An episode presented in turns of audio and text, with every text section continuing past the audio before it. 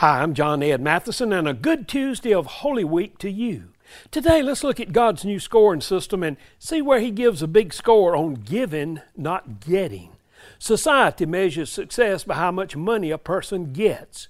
Jesus' scoring system said that it's far more important to be given rather than getting. He said it's more blessed to give than to receive. He said that anyone who tries to save his life for himself will lose it. But anyone who gives his life for his sake shall receive life. He said it's easier for a camel to go through the eye of a needle than for a rich man to enter the kingdom of heaven. Getting rich is not counted as a good score. Giving is a high score. Givers win, getters lose.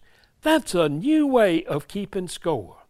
Hey, what's your score on giving and getting on God's scoreboard?